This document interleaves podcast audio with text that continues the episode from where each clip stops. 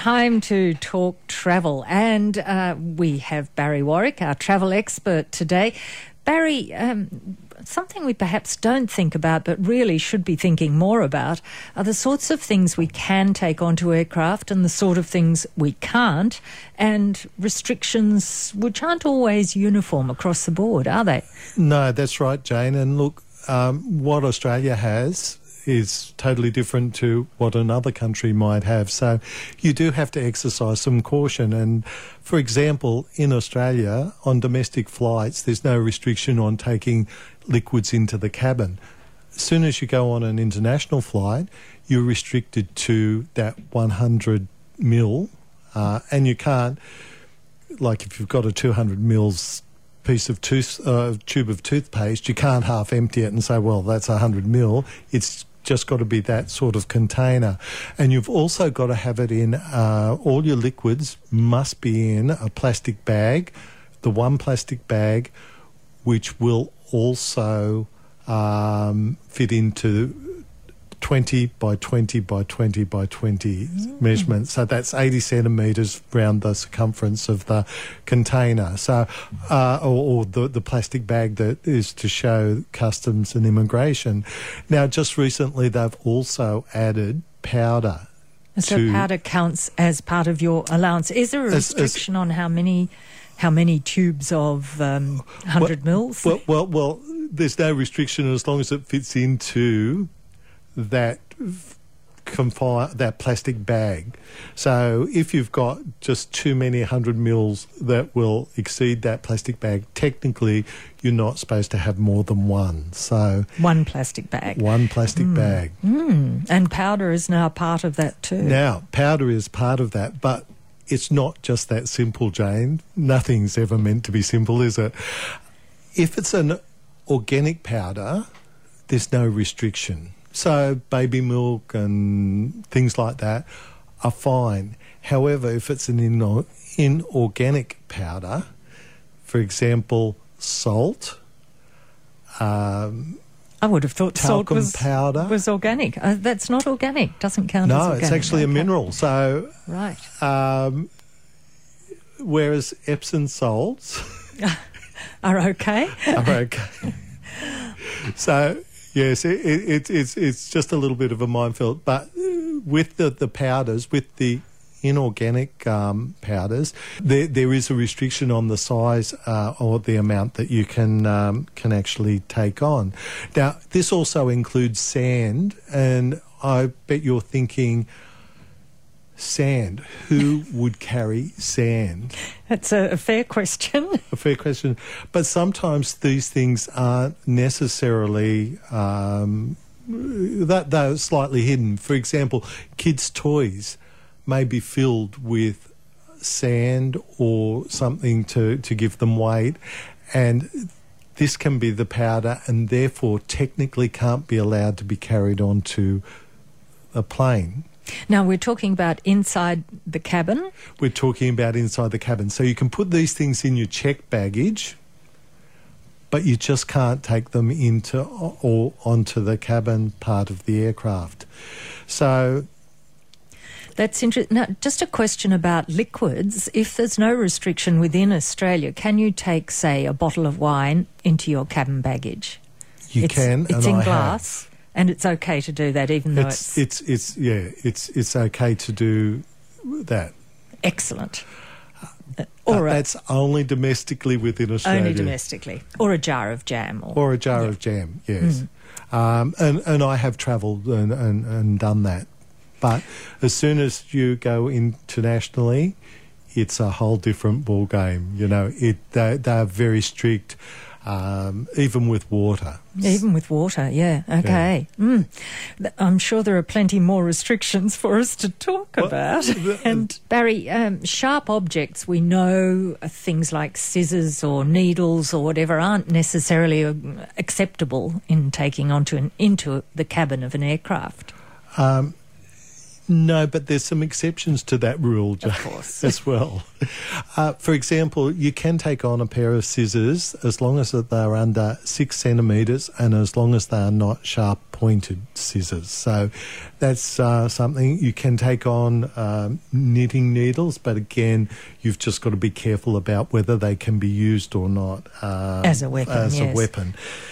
Allen keys, for example, as long as they're under six centimetres, you can take them on, but if they're over that, no, that's a no no.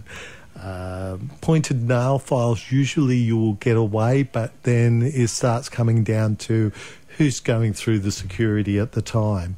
Cable ties is something that is a little bit unusual, but you can't take cable ties on because they can actually be used to restrain people, and you shouldn't. Um, Shouldn't be allowed to do that. uh, yeah. th- that's right on a flight, even if the person is very annoying next to you. so, That never happens. so uh, what about batteries and things? Batteries, batteries are another interesting thing now, particularly lithium batteries. Uh, batteries must always travel in the cabin with you.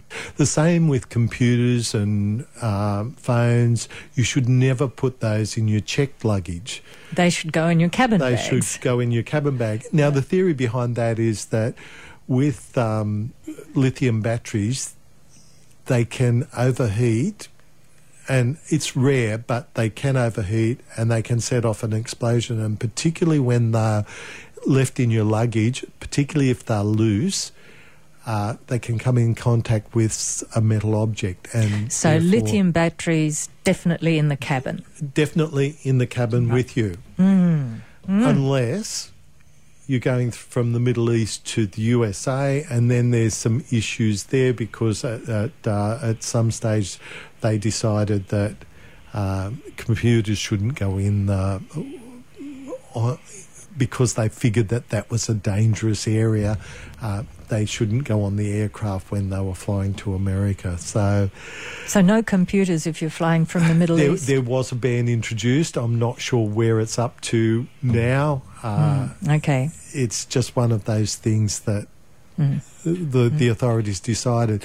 So there's great controversy as to whether it's better to have lithium batteries in the cabin with you because at least if something happens, the cabin staff can do something about it. And there was a recent incident on Ryanair where uh, a battery started exploding and they, it, they evacuated the whole plane. It hadn't taken off at that stage, but at least it can be put out. The fire can be put out. Where And in the was- hold, yes, they they can't do anything no about it. no idea. And that's one of the reasons why it's really important that computers uh, be put in with your uh, hand luggage. Also, hmm phones should never be taken on board an aircraft or computers where there's no charge left in the battery. Because if they if you're going through security and they want to turn it on just to check to see that everything is okay and there's no uh, nothing untoward happening it has to be done. And if it's dead it's They've- going to be binned Right. Okay. So if you value your electronic devices, make sure they're charged. exactly Yeah. Now, other things that are, are a little bit, uh, or, or that you should be aware of, is your medications. Now, some countries don't allow you to take in medications. So, if you've got, uh, we recently had a client that uh, had to take Panadeine Forte.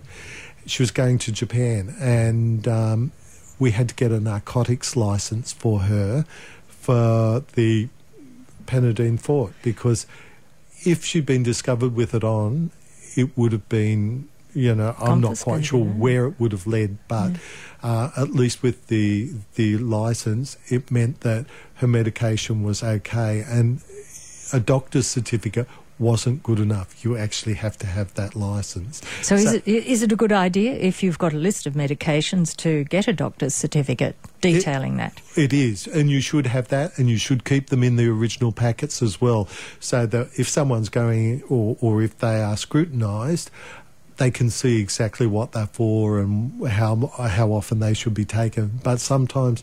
Uh, you need to go a little bit further if you're on heavy medication and you're travelling to countries uh, you know, where they require or where that medication is actually illegal. So take a look at the hot deals in the travel marketplace at the moment. Barry Warwick, what's around? Well, Jane, there's lots of uh, interesting things around. There's uh, the Canadian and uh, Rockies and USA programs have been released. And there are some great deals with airfares in conjunction with some of the tours where you see uh, the companion flies free on some of them. Excellent. Which is really mm. good, and it includes the taxes. Sometimes they used to add the taxes as a extra, but that's included. Uh, there's also business class for under six thousand. Uh, in conjunction with these tours, or premium economy for under two seven. So, again, great value if you, you just need to look around and shop around for those. Now, skiing is one of those things that's coming up in about six months' time in the Northern Hemisphere, and there are still some great deals to be had in the ski resorts. Now, this is for accommodation only, seven nights accommodation, five days lift pass, transfers in Japan, for example. For under thirteen thirty, you can get um, accommodation that's per person on a twin share basis, or again, depending on the resort, that's a three star resort. Uh, you can even get them for as little as nine under nine thirty. Mm-hmm. As, as, well, mm. where you've got this accommodation five day lift pass, which is great value. I mean, you do have to add the airfare to it. Uh, in the USA, you've got prices starting at around about twelve forty or around that that area. Mm-hmm. Uh, to ski, seven nights accommodation again, lift passes, transfers to and from the resort. Uh, they range depending on which area. You know, you can uh, ski Mammoth or Park City. Uh, so there's deals to be had there. Just have a shop around and it's a good time. Some of these deals are running out on the 15th of August. So if you're a skier and thinking of going to a, a ski, ski area, a ski area, yeah, yeah. check it out now. Now, the South Pacific has uh, some good deals around as well, and um, we've uh, that the South Pacific's one of those laid back holiday destinations. So you've got Tahiti, where you can get flights, accommodation, and breakfast for under two seven. Uh, or you can come closer to home and uh, in Fiji.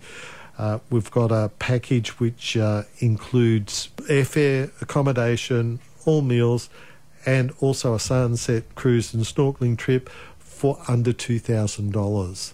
So, and uh, certainly at this time of year, while we've got plenty of sunshine around, it's nice to be thinking warmth, isn't it? It, it certainly is. Well, the water's always a little bit cold, and at least there you'll get warm water.